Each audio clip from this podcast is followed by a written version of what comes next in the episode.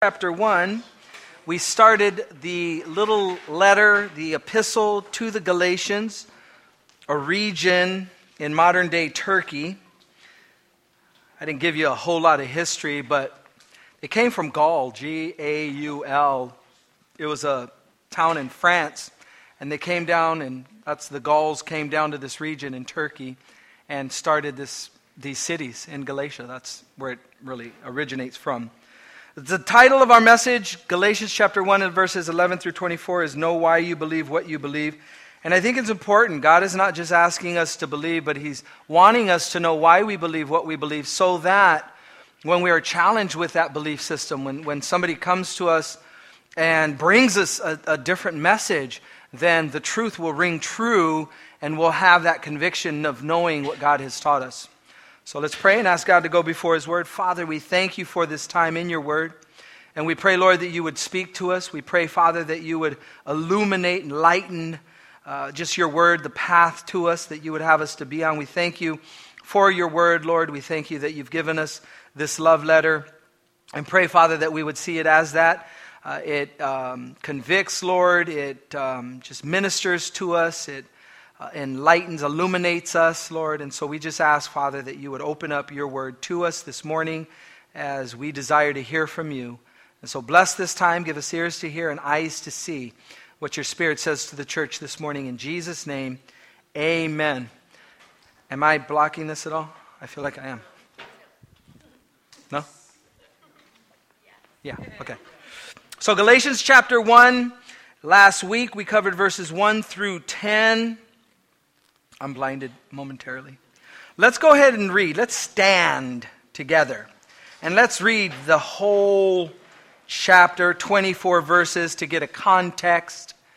And so, standing would help you to just keep the blood flowing and circulating in all the right places. Galatians chapter 1, starting at verse 1, the Bible says, Paul, an apostle, not from men nor through man, but through Jesus Christ and God the Father who raised him from the dead, and all the brethren who are with me to the churches of Galatia.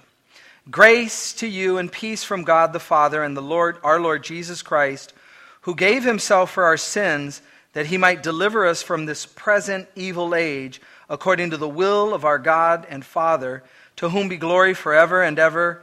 Amen. I marvel that you are turning away so soon from him who called you in the grace of Christ to a different gospel, which is not another, but there are some who trouble you and want to pervert the gospel of Christ. But even if we or an angel from heaven preach any other gospel to you than what we have preached to you, let him be accursed. As we have said before, so now I say again if anyone preaches any other gospel to you than what you have received, let him be accursed. For do I now persuade men? Or God? Or do I seek to please men? For if I still please men, I would not be a bondservant of Christ. But I make known to you, brethren, that the gospel which was preached by me is not according to man. For I neither received it from man, nor was I taught it, but it came through the revelation of Jesus Christ. For you have heard of my former conduct in Judaism, how I persecuted the church of God beyond measure and tried to destroy it and I advanced in Judaism beyond many of my contemporaries in my own nation, being more exceedingly zealous for the tradition of, the, of my fathers. But when it pleased God, who separated me from my mother's womb and called me through his grace to reveal his Son in me, that I might preach him among the Gentiles, I did not immediately confer with flesh and blood, nor did I go up to Jerusalem to those who were apostles before me, but I went to Arabia and returned again to Damascus. Then, after three years, I went up to Jerusalem to see Peter, remained with him 15 days, but I saw none of the other apostles except James, the Lord's brother. Now, concerning the things which I write to you, indeed, before God, I do not lie. Afterward, I went into the regions of Syria and Cilicia, and I was unknown by face to the churches of Judea which were in Christ, but they were hearing only, He who formerly persecuted us now preaches the faith which he once tried to destroy, and they glorified God in me. You can be seated.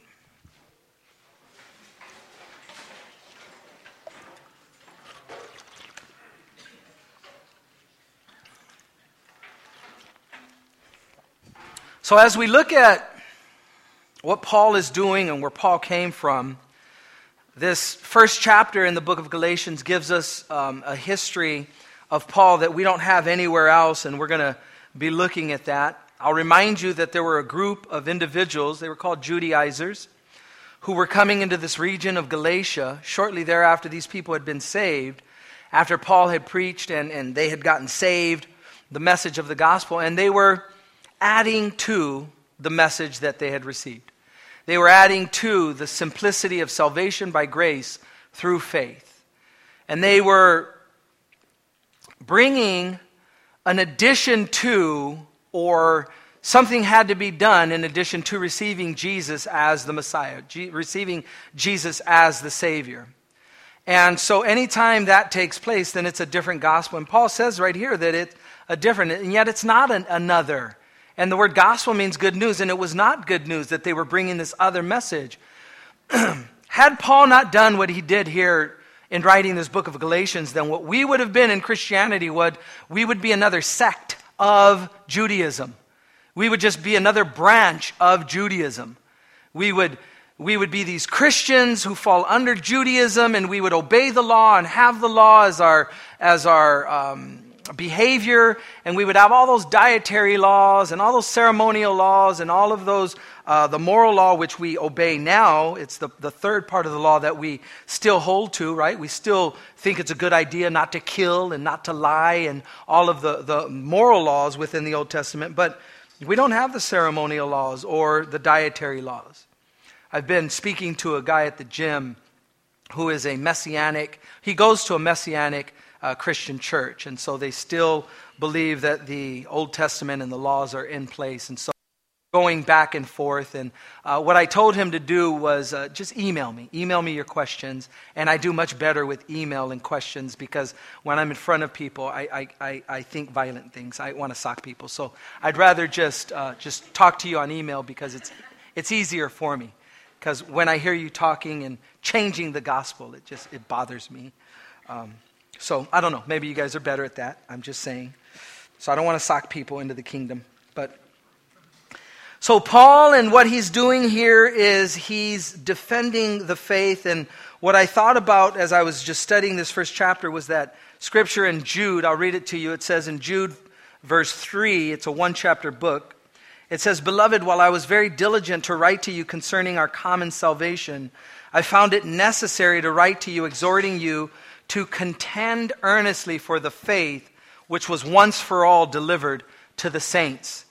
And what I see Paul doing here is I see him contending earnestly for the faith. He's fighting for the faith. He knows what he's heard. He's declaring it to us and he's putting it here so that we can have it in this written form.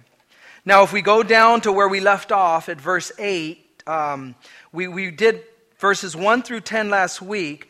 So I want to look at and remind you of verse 8. He says, But even if we or an angel from heaven preach any other gospel to you than what we have preached to you, let him be accursed. And then he repeats it.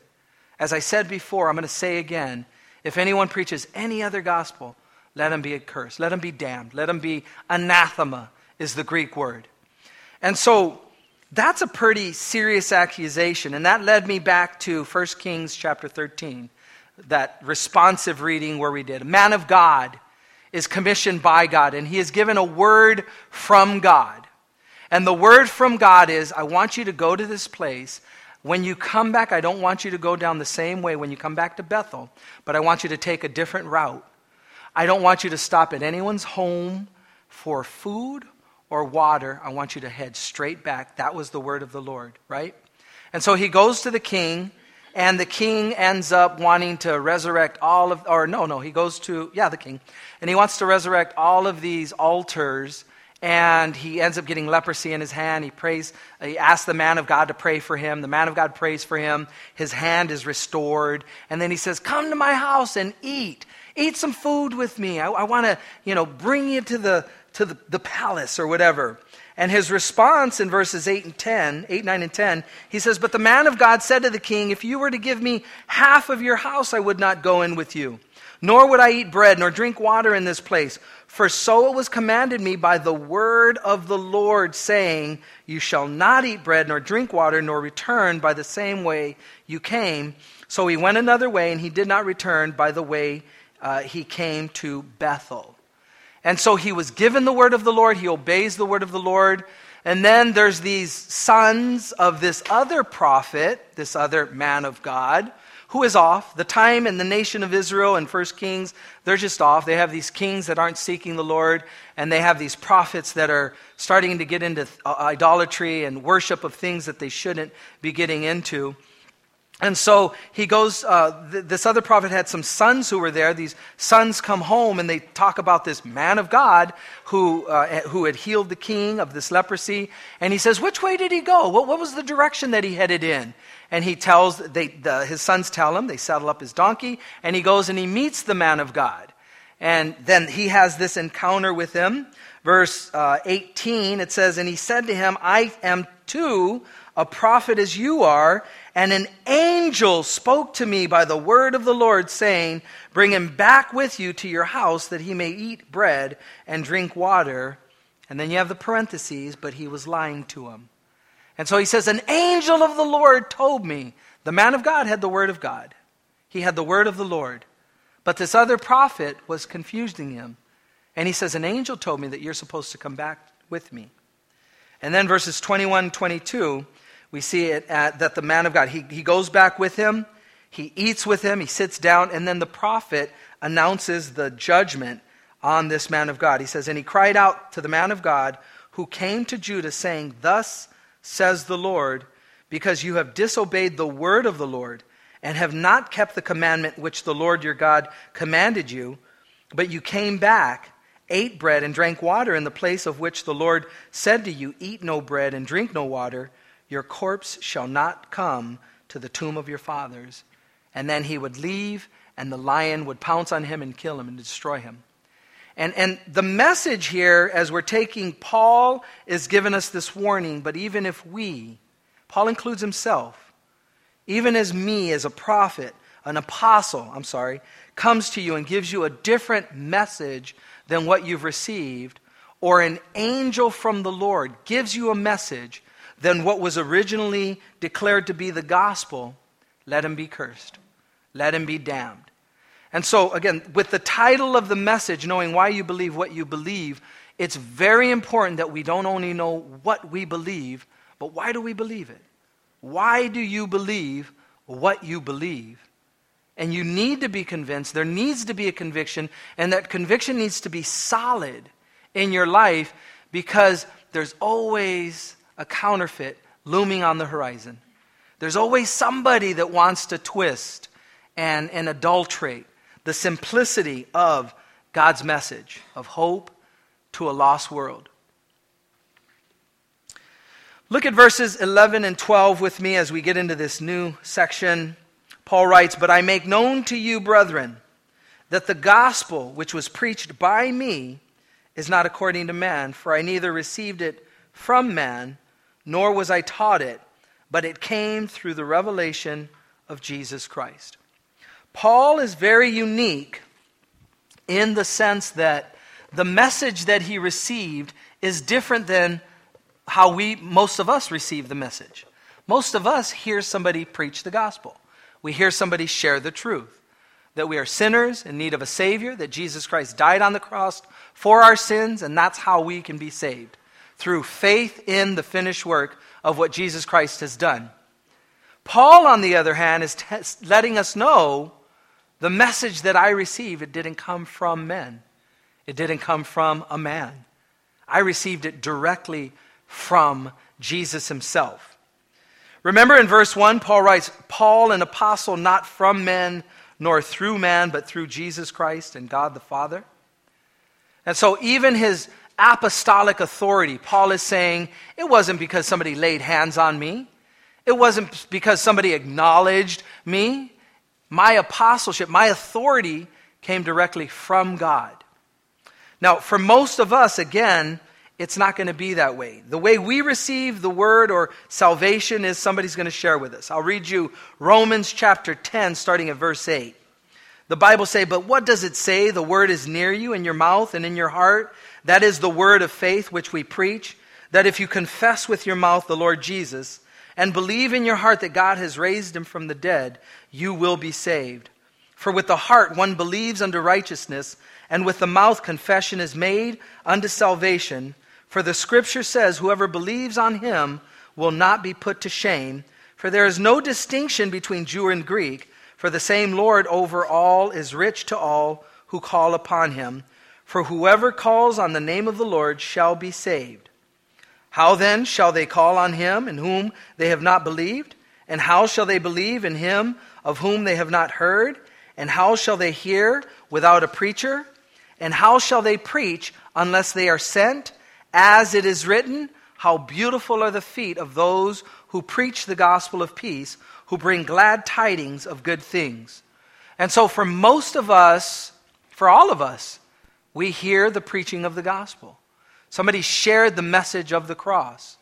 Those glad, the, the good feet of glad tidings were sent to us at one point in our life, and we received the message and we responded in the affirmative to it. Paul is differentiated. Paul is saying, I didn't get this from a man. I got this directly from God. And I believe this is the significance. This is why I believe God gave it directly to him.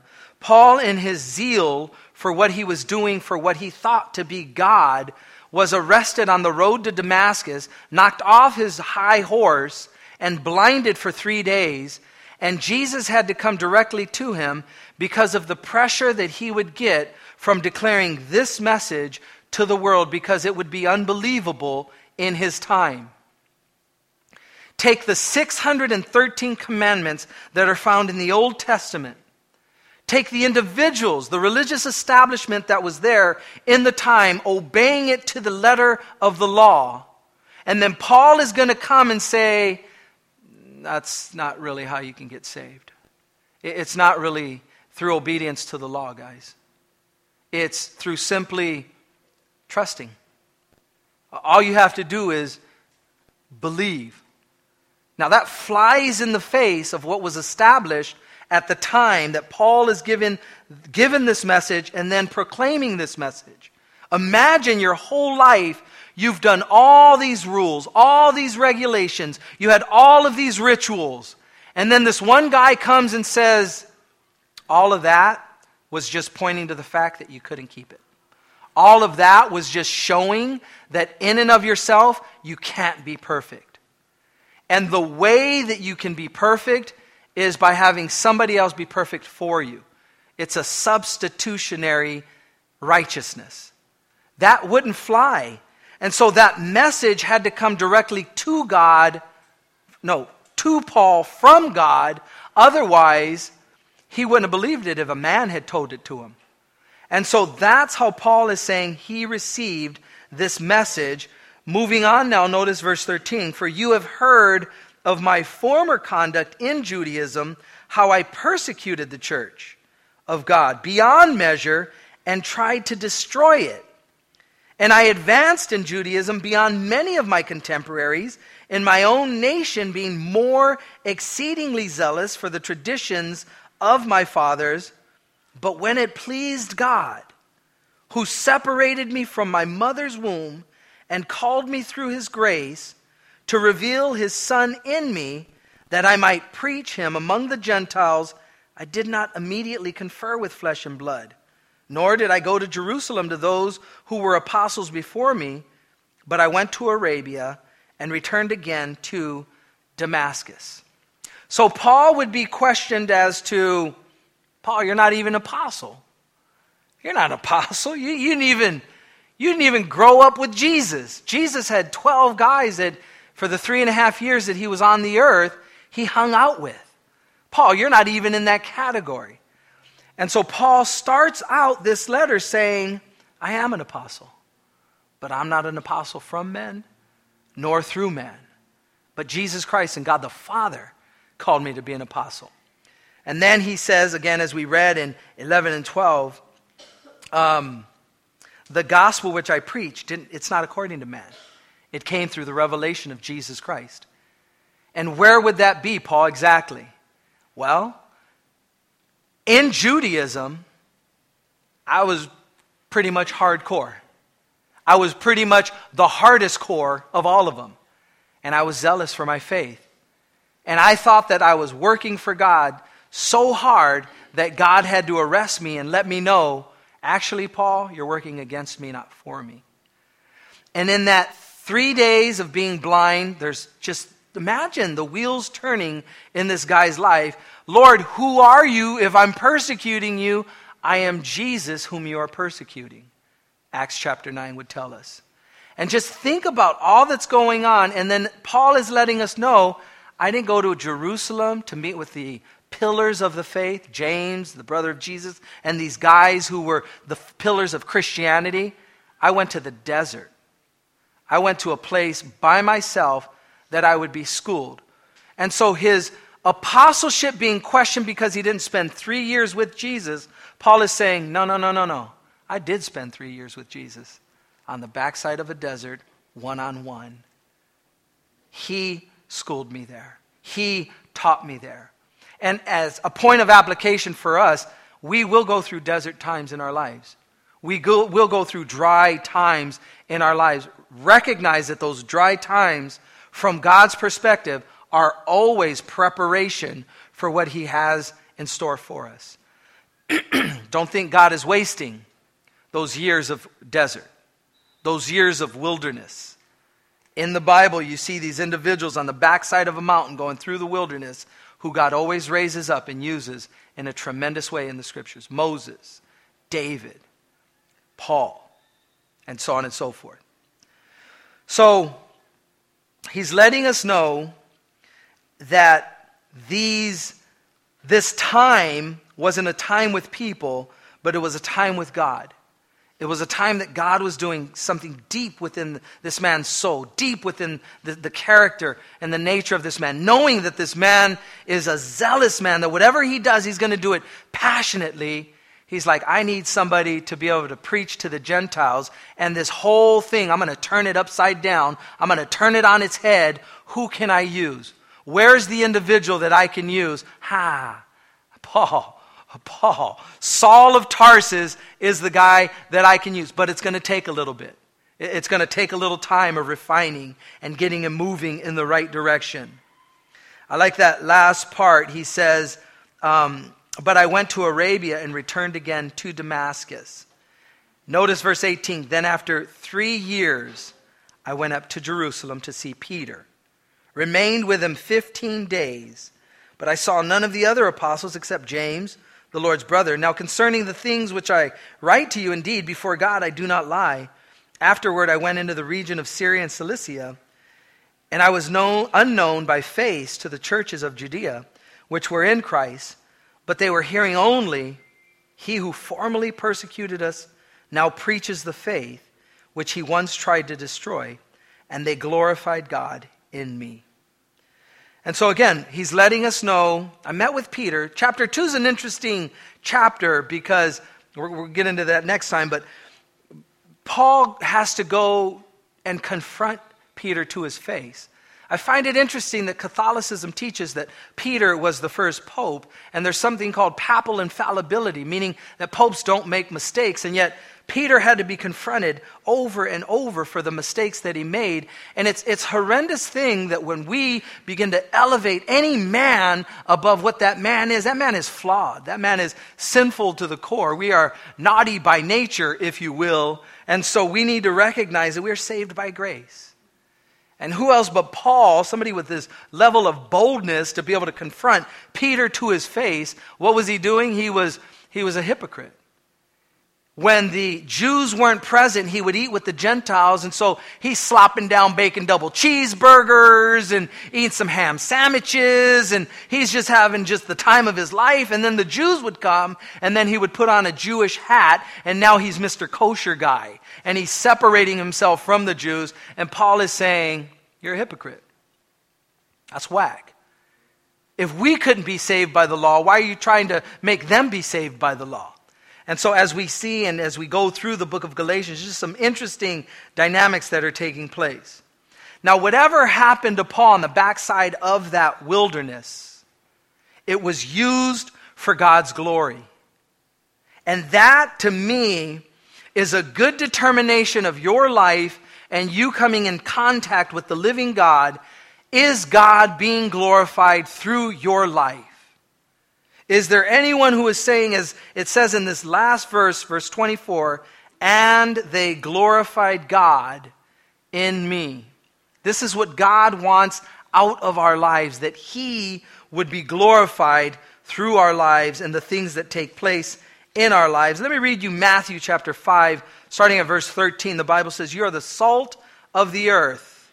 But if the salt loses its flavor, how shall it be seasoned? It is then good for nothing but to be thrown out and trampled underfoot by men. You are the light of the world.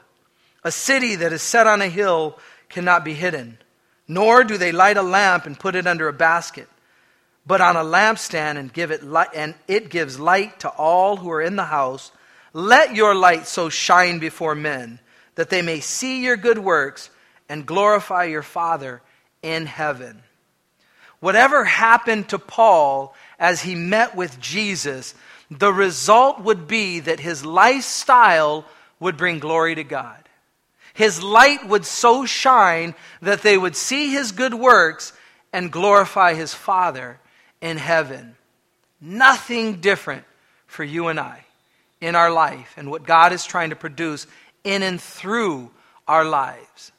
That individuals that we come in contact with, individuals that come within our sphere of influence, they come into that sphere of influence, that they would see our light shining, and as a result, give glory to God. In Psalm chapter uh, 119, verse 89, the Bible says, Forever, O Lord, your word is settled in heaven. Do you hold fast to the word of God? Are you convinced that the Bible is the word of God? Has God spoken a word to you personally? and privately?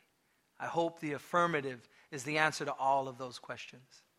If God has spoken a word to you, you hold on to that promise. You hold on to that because that word will come to pass. God is faithful to his word. Again, Psalm 119.89, forever your word is settled in heaven.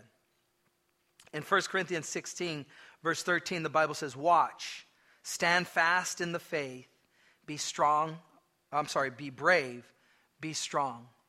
The Lord is calling us to stand fast to what we know, stand fast to the things that we have learned, to move forward in the things of God, but to make sure that we are at a place where we understand yes, it's settled in my heart. Jesus died for me. Jesus died for my sins. I'm going to hold on to that. I'm going to stand fast in the faith. Hebrews chapter 10, verse 23 says, Let us hold fast the confession of our hope without wavering, for he who promised is faithful. God is faithful. God is going to see each one of us through. The Bible says in Philippians 1 6, He who began a good work in you will be faithful to complete it. God's not done with you. God has a work that He wants to do in you and then through you, and God is on time doing that very work. That's exactly what He does. I'll close with this quote from John Wesley. John Wesley writes Catch on fire, and others will love to come watch you burn. And that's what God is calling us to. He wants to see us burn, burn with passion for the things of God. And as we do that, we catch on fire. God doesn't want us warm, He doesn't want us cold. He wants us hot for the things of God. And we do that as we get a word from God and again, that last verse in that chapter says, And they glorified God in me. He wants to be glorified through your life. Will you let him? Let's pray. Father, thank you for your word. We thank you for the example that Paul leaves for us in the word. Lord, the example of one who heard from you and was going to go to the death, believing that you had called him to a specific thing and he would not stop, Lord, until he was done. And so, Lord, I pray through that example of passion for you, of being on fire for you, of being bold for the things of God. Lord, that we would desire those very same things. That we wouldn't be distracted, Lord. That we wouldn't be cold or callous to the things of God. But Lord, that we would burn, that we would burn passionately for God and the things of God. And so help us, Lord. Ignite us. And may we just look to you all the days of our life, growing in the grace and knowledge of your word, continuing to learn just the wonderful things that you have in store for us as we walk by faith and not by sight. In Jesus' name, amen.